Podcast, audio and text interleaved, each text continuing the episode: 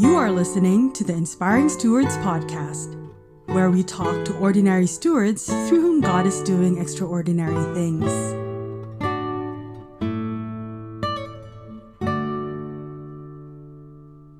On today's podcast, we head to Abuja, Nigeria, on the beautiful continent of Africa.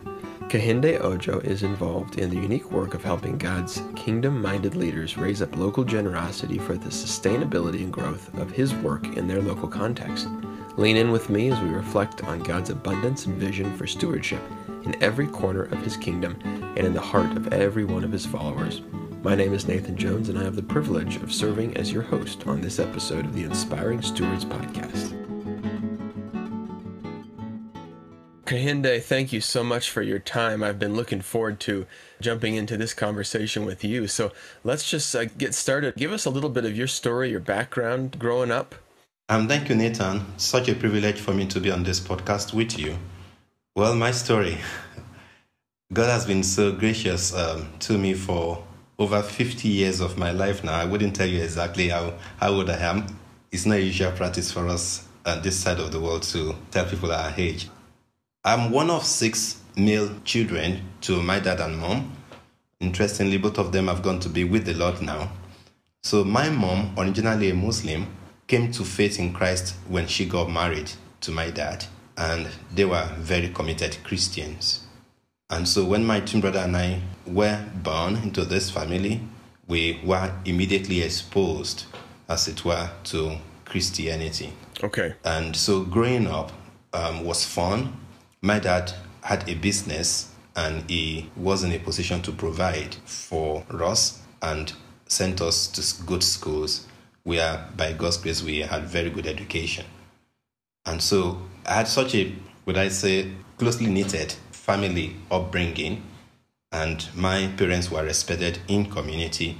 My mom was in the health um, profession and she was um, one of the top leaders in her profession and she was also such a blessing to our community and environment. So both my dad and mom taught us the Christian way and um, introduced us early, I would say, to church, but not necessarily to Christ, because they did the best they knew at the time until when God mercifully brought us to a saving knowledge of Him.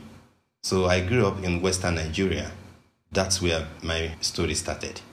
That's wonderful. And I bet having a mom in the health profession helped with six boys running around. You probably had some injuries and, and that was helpful, I'm sure.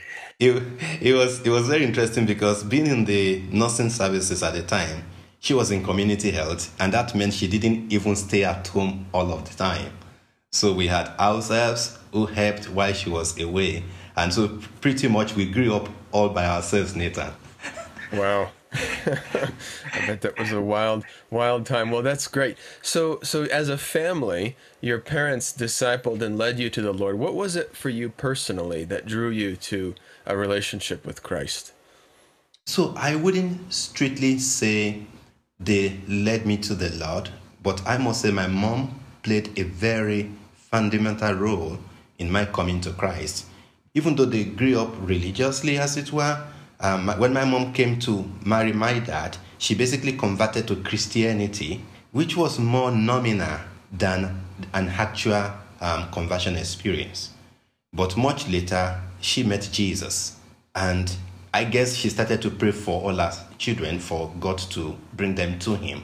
So while I was in the university, I met the Christian Union.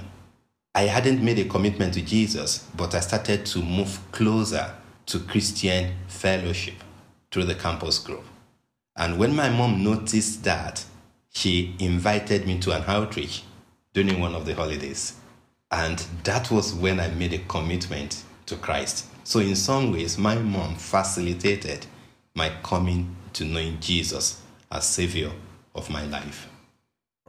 What a story to see her conversion in her own life and the impact that that had uh, in your life. Now, what impact did that decision to follow Jesus then have on your life? Nathan, the best way to tell that story is to think of Second Corinthians chapter 5, verse 17. If any man be in Christ, he is a new creation. I tell you this, growing up was fun, like I said much earlier. And one of the fun things about growing up, especially while in the university, was parties. We would spend the weekends just partying and doing anything that came to our minds or something that we felt we should do. And so basically, I think I was living a purposeless life. Mm. I was studying engineering, but I had no ambition, I had no goal, I had no focus. When I met Jesus, everything changed. For the first time, I understood what it meant to live purposefully and what it meant to live to fulfill a particular goal. Hmm. So, coming to Christ brought a significant change, not just to me, but to my circle of influence. My priorities changed, and in fact, I must tell you this, Nathan, my grace got better. Wow. So my Christian experience changed my social circle, changed my values, changed my association, and brought me, I would normally put it this way, out of religion to relationship. And so I started to hear God's voice from the time I came to faith in Christ Jesus. And that's made a huge, significant difference in my life till date. That's wonderful. It's very encouraging to see, uh, to hear you distinguish between a religion and a relationship. And I think that's very important for us to remember.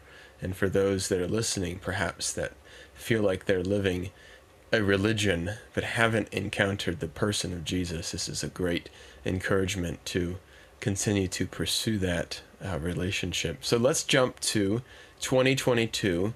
Give us a, an overview of how the Lord has you involved in His kingdom today. You, you mentioned going to school for engineering, but how has that woven up to your story uh, today and what He has you involved in? Interestingly, Nathan, I wouldn't start that story from 2022 because that goes back to 1988 when I said yes to Jesus. Actually, I was 20 years old at the time when Jesus found me and I had just less than two years in the university. At graduation in 1990, God called me out of my engineering profession to full time Christian work in discipling Christian students in universities and colleges. Fast track to 2022, I have remained engaged for a little over 30 years in discipling university students and helping to build community of disciples in universities and colleges, first within Nigeria and in the last 10 years all over the world. Wow. What is the calling that he's put on your life, the vocation, um, the corner of his kingdom that, that he has you working in? There's something about what is called the leadership emergence theory, and that helps you to understand over time how God continues to work in one's life from a particular place to a different place over time. Leadership emergence theory. Absolutely. So many years ago, I had first worked in discipleship. So when God called me to join the IFES movement, uh, my first calling was to work as a discipler, helping students um, in Bible study, in evangelism, and showing them the way of Christ as we work in community. So I would spend a lot of my times at that time on the campuses. As I grew in leadership within the organization, I was moved from working directly with students to training staff workers who are now working more with the students. Mm. So my role changed from direct discipleship to training. And so I started to provide training for staff workers. I'm helping them to do better discipleship, helping them to grow in their own leadership journeys as they continue to influence university and college students. Something interesting happened after my theological studies in England in the late 90s into early 2000. I said to my organization, at this time, I think I would like to focus exclusively on developing staff. Here was I, left university without any theological training, went into discipling Christian students with a background in engineering, and then, after many years, felt called to give attention to leadership development. Mm. Because I then recognize that except those indirectly involved with students are clear and focused and purposeful, they couldn't provide cutting edge leadership to the students on the campuses because the times kept changing. And when you think of where we are today, the change has even grown in so many ways that we are trying to keep a track of the changes around us. So in 2022, God has helped me to move from providing broad-based leadership training to staff to providing specific kind of training for leaders within my organization. Mm. As I engaged over those years in leadership training, I also started to find the need to help leaders to develop resources for the work that they were doing, especially on the campuses at the time. Um, in our context, once you aren't able to move from A to B, frustration sets in. And no matter the dream, no matter the passion, you are unable to achieve those goals. So I had a passion to find ways to help staff to discover God's given resources within their environment in order to do ministry effectively. Wow. You're really then on the front end of inspiring what the Bible would call stewardship or generosity. And that's really the important uh, thing we want to promote with this podcast is what does that look like to live a life of stewardship and responsiveness to the spirit so what are what are some of the ways that you were able to be involved in that process in the lives of either leaders or those that they were connected with So, stewardship, it's um, something that I find um, important to discuss regularly within the body of Christ. And for me, stewardship is about that recognition that, let me put it this way, we're not on our own. In the New Testament, the Bible says we are bought with a price. And so our lives belong to God, and we ought to account for the gift of that life that God's given to us. So for me, stewardship is about giving account back to God of how I've used my time, how I've used my talent, how I've used my treasures. So it's about stewarding the resources that God has given me. And when you think of the work I'm currently involved with in helping leaders to locate resources in their different um, nations, it becomes quite important that for such resources to be made available, those who have been given the privileges of owning it must recognize that they are holding these resources in trust for God. And God has the prerogative to make a demand on them to use those resources, either of their time, either of their talent, of their treasures, for God's glory. So stewardship is about a re- is about a recognition that whatever God has given to us is for His own use, not just for us, but for the body, and for not just for the body, but for the entire humanity. So, my idea, my desire is to enable leaders across the nations of the world to recognize that it's a privilege to have resources and that God would have them make available those resources for His own use. Now, when we don't have a good relationship with God, we are unable to know how God wants us to use those resources for Him and for His glory. So, stewardship has a dimension of relationship to it, that our ability to steward our resources properly is a function of our relationship with God. Yeah So, for me, growing in stewardship is growing in relationship with God in order to properly channel the resources He's made available to us. Boy, that's a beautiful reminder that that can then happen anywhere in the world and in any community.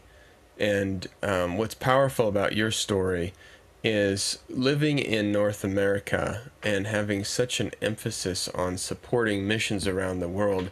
What you're doing is you're saying, but why does it have to come from other countries? Can't we express that stewardship and that generosity locally?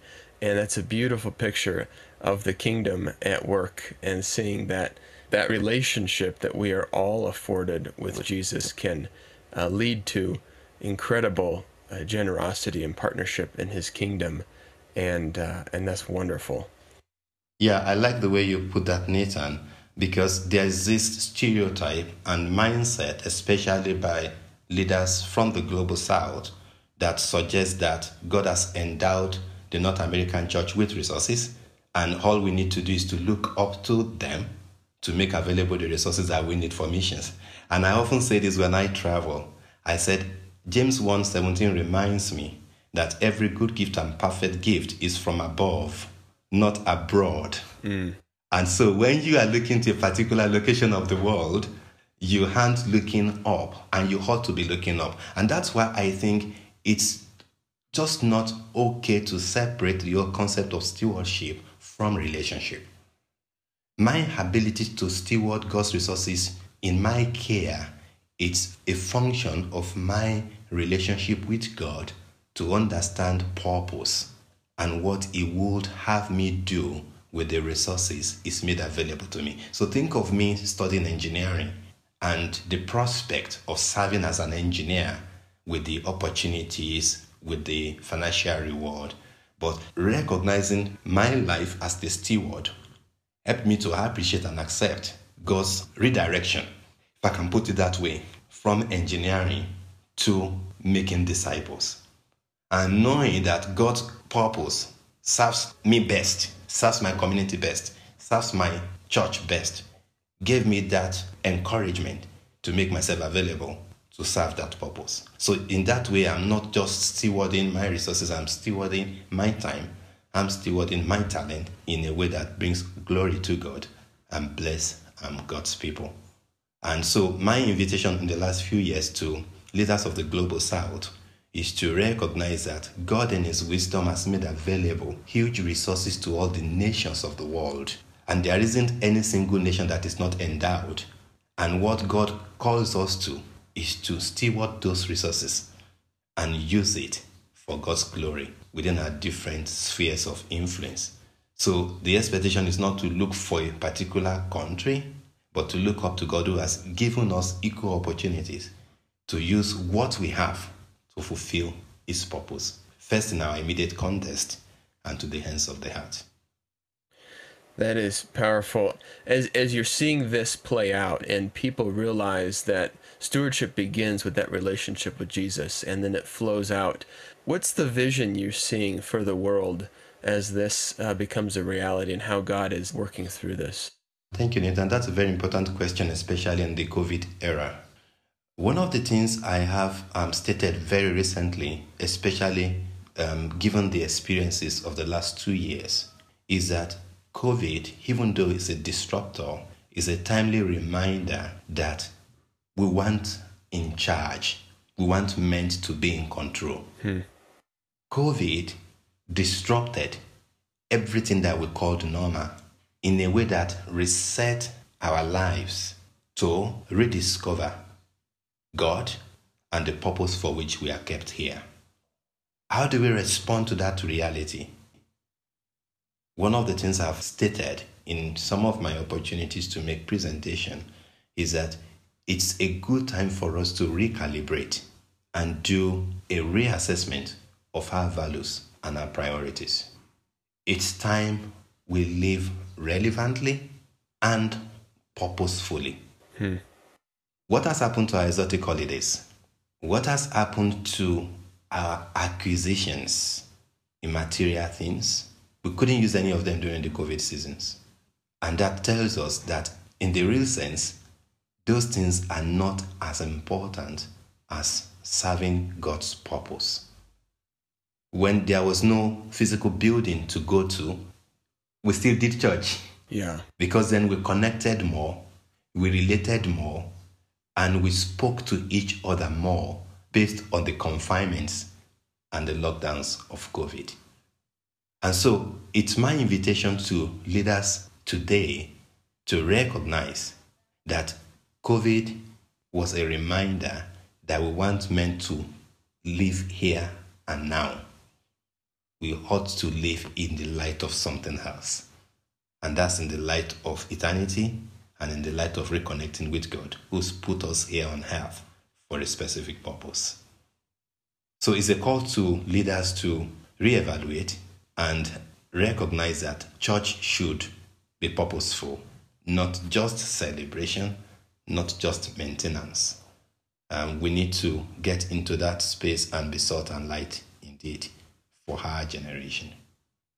That's a, a wonderful final word and challenge to our, our listeners today that there is more to this world than we see, and it begins with that relationship with the Lord. So, as we wrap up, any final word you would have for our listeners today?